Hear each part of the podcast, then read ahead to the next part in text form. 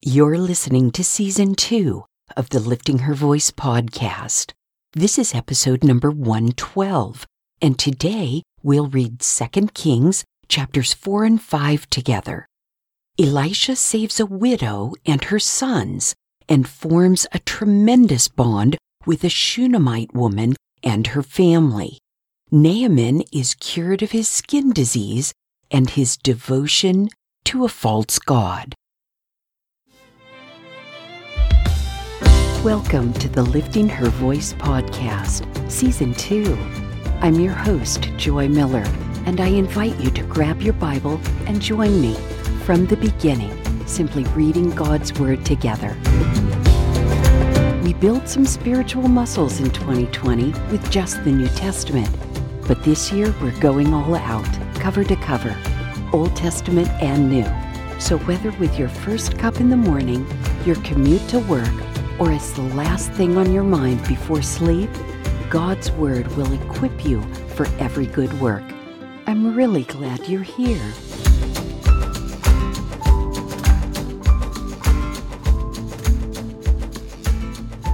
Second Kings chapter 4 One of the wives of the sons of the prophets cried out to Elisha, Your servant, my husband, has died you know that your servant feared the Lord. Now the creditor is coming to take my two children as his slaves. Elisha asked her, What can I do for you? Tell me, what do you have in the house? She said, Your servant has nothing in the house except a jar of oil. Then he said, Go out and borrow empty containers from all your neighbors. Do not just get a few. Then go in and shut the door behind you and your sons, and pour oil into all these containers. Set the full ones to one side. So she left. After she had shut the door behind her and her sons, they kept bringing her containers, and she kept pouring. When they were full, she said to her son, Bring me another container. But he replied, There aren't any more. Then the oil stopped. She went and told the man of God, and he said, Go sell the oil and pay your debt. You and your sons can live on the rest. One day Elisha went to Shunem. A prominent woman who lived there persuaded him to eat some food. So whenever he passed by, he stopped there to eat. Then she said to her husband, I know that the one who often passes by here is a holy man of God. So let's make a small, walled in upper room and put a bed, a table, a chair, and a lamp there for him. Whenever he comes, he can stay there. One day he came there and stopped at the upstairs room to lie down. He ordered his attendant Gehazi call the Shunammite woman. So he called her, and she stood before him. Then he said to Gehazi, Say to her, Look, you've gone to all this trouble for us. What can we do for you? Can we speak on your behalf to the king or to the commander of the army? She answered, I am living among my own people. So he asked, Then what should be done for her? Gehazi answered, Well, she has no son, and her husband is old. Call her, Elisha said. So Gehazi called her, and she stood in the doorway. Elisha said, At this time next year you will have a son in your arms. Then she said, No, my lord, man of God, do not lie to your servant. The woman conceived and gave birth to a son at the same time the following year, as Elisha had promised her. The child grew and one day went out to his father and the harvesters. Suddenly he complained to his father, My head, my head. His father told his servant, Carry him to his mother. So he picked him up and took him to his mother. The child sat on her lap until noon and then died she went up and laid him on the bed of the man of God. shut him in, and left. She summoned her husband and said, Please send me one of the servants and one of the donkeys, so I can hurry to the man of God and come back again. But he said, Why go to him today? It's not a new moon or a Sabbath. She replied, It's all right. Then she saddled the donkey and said to her servant, Go fast. Don't slow the pace for me unless I tell you. So she came to the man of God at Mount Carmel. When the man of God saw her at a distance, he said to his attendant Gehazi, Look, there's the Shunammite woman. Run out to meet her and ask, Are you all right? Is your husband all right? Is your son all right? And she answered, It's all right. When she came up to the man of God at the mountain, she clung to his feet. Gehazi came to push her away, but the man of God said, Leave her alone.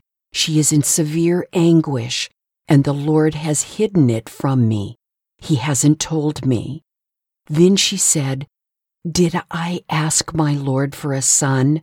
Didn't I say, Do not lie to me? So Elisha said to Gehazi, Tuck your mantle under your belt. Take my staff with you and go. If you meet anyone, don't stop to greet him, and if a man greets you, don't answer him. Then place my staff on the boy's face.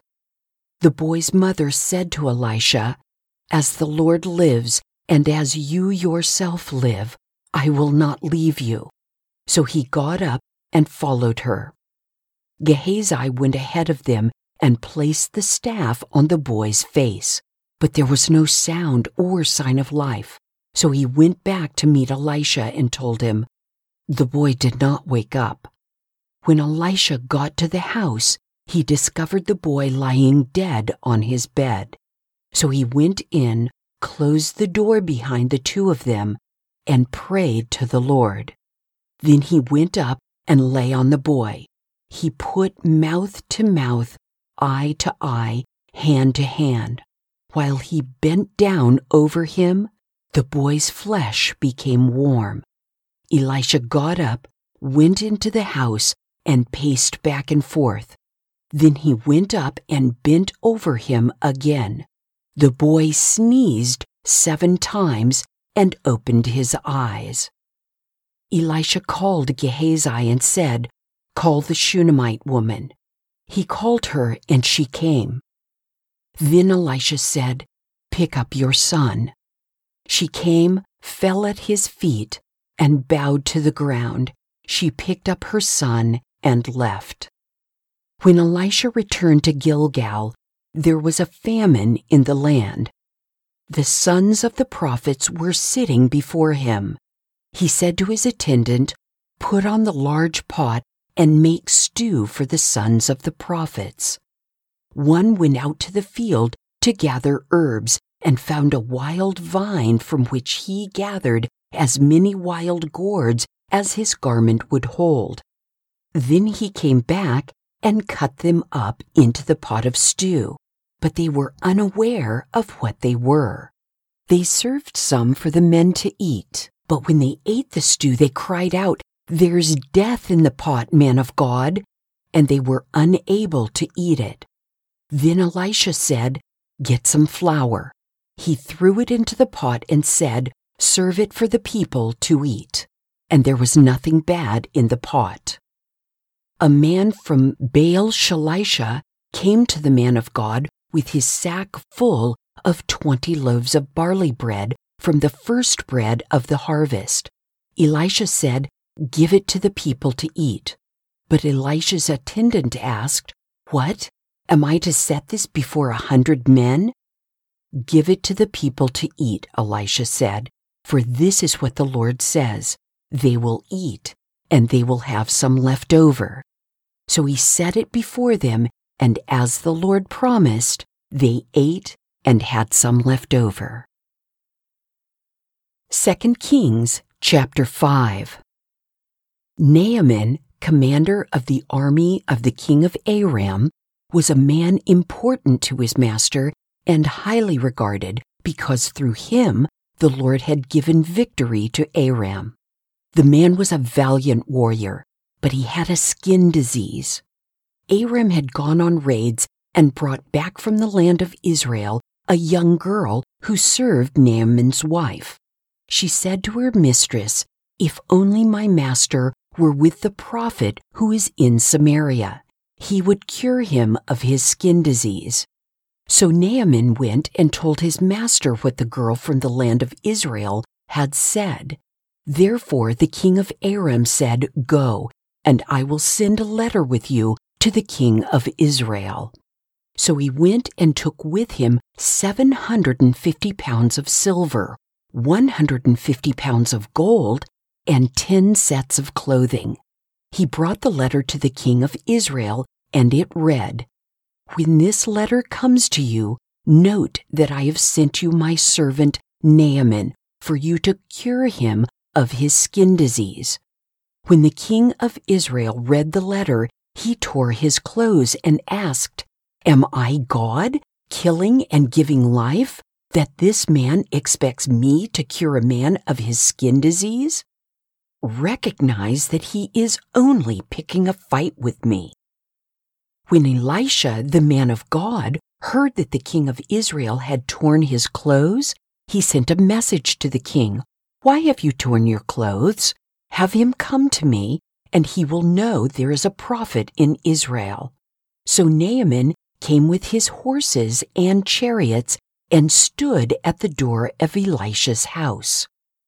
Then Elisha sent him a messenger who said, Go wash seven times in the Jordan, and your skin will be restored, and you will be clean. But Naaman got angry and left, saying, I was telling myself, he will surely come out, stand and call on the name of the Lord his God, and wave his hand over the place and cure the skin disease. Aren't Abana and Pharpar, the rivers of Damascus, better than all the waters of Israel? Couldn't I wash in them and be clean? So he turned and left in a rage. But his servants approached him and said to him, My father, if the prophet had told you to do some great thing, would you not have done it? How much more should you do it when he only tells you, Wash and be clean? So Naaman went down and dipped himself in the Jordan seven times, according to the command of the man of God. Then his skin was restored and became like the skin of a small boy, and he was clean. Then Naaman and his whole company went back to the man of God stood before him and declared, I know there's no God in the whole world except in Israel. Therefore, please accept a gift from your servant. But Elisha said, As the Lord lives, in whose presence I stand, I will not accept it. Naaman urged him to accept it, but he refused. Naaman responded, If not, Please let your servant be given as much soil as a pair of mules can carry, for your servant will no longer offer a burnt offering or a sacrifice to any other God but the Lord. However, in a particular matter, may the Lord pardon your servant. When my master, the king of Aram, goes into the temple of Rimmon to bow in worship while he is leaning on my arm, and I have to bow in the temple of Rimmon, when I bow in the temple of Rimmon, may the Lord pardon your servant in this matter. So he said to him, Go in peace. After Naaman had traveled a short distance from Elisha, Gehazi, the attendant of Elisha, the man of God, thought, My master has let this Aramean Naaman off lightly by not accepting from him what he brought. As the Lord lives, I will run after him and get something from him. So Gehazi pursued Naaman. When Naaman saw someone running after him, he got down from the chariot to meet him and asked, Is everything all right? Gehazi said, It's all right. My master has sent me to say, I have just now discovered that two young men from the sons of the prophets have come to me from the hill country of Ephraim. Please give them 75 pounds of silver and two sets of clothing. But Naaman insisted, please accept 150 pounds. He urged Gehazi and then packed 150 pounds of silver in two bags with two sets of clothing. Naaman gave them to two of his attendants who carried them ahead of Gehazi. When Gehazi came to the hill, he took the gifts from them and deposited them in the house. Then he dismissed the men and they left. Gehazi came and stood by his master. Where did you go, Gehazi? Elisha asked him. He replied, Your servant didn't go anywhere, and my heart didn't go when the man got down from his chariot to meet you, Elisha said. Is this a time to accept silver and clothing, olive orchards and vineyards, flocks and herds, and male and female slaves? Therefore, Naaman's skin disease will cling to you and your descendants forever. So Gehazi went out from his presence diseased, resembling snow. I just love these stories about Elisha. Don't you just love imagining the joy and wonder filling the house of the widow and her sons? On the one hand, this little family must have had deep conviction that, as a prophet of the living God, they were to obey and trust what Elisha said would come true. On the other hand, the instructions probably raised a few eyebrows, but the wonder of having a bottomless supply of oil, the joy that her sons would not be sold as slaves, the gratitude to Elisha and to God, amazement, pure amazement.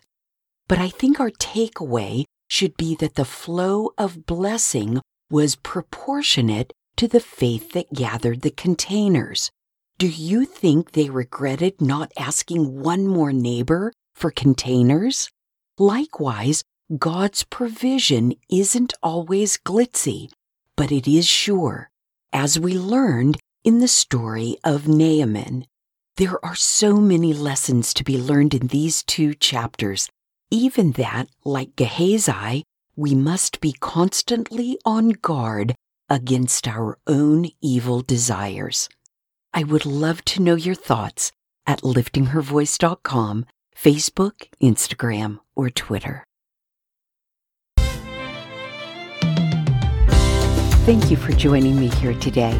I pray that by spending time in His Word every day, you will be changed Visit me at liftinghervoice.com with your comments and questions.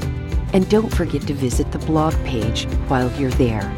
If you like the podcast, it would be great if you'd give it a five star review and share it with everyone you know. Don't forget to subscribe wherever you get your podcasts. See you tomorrow.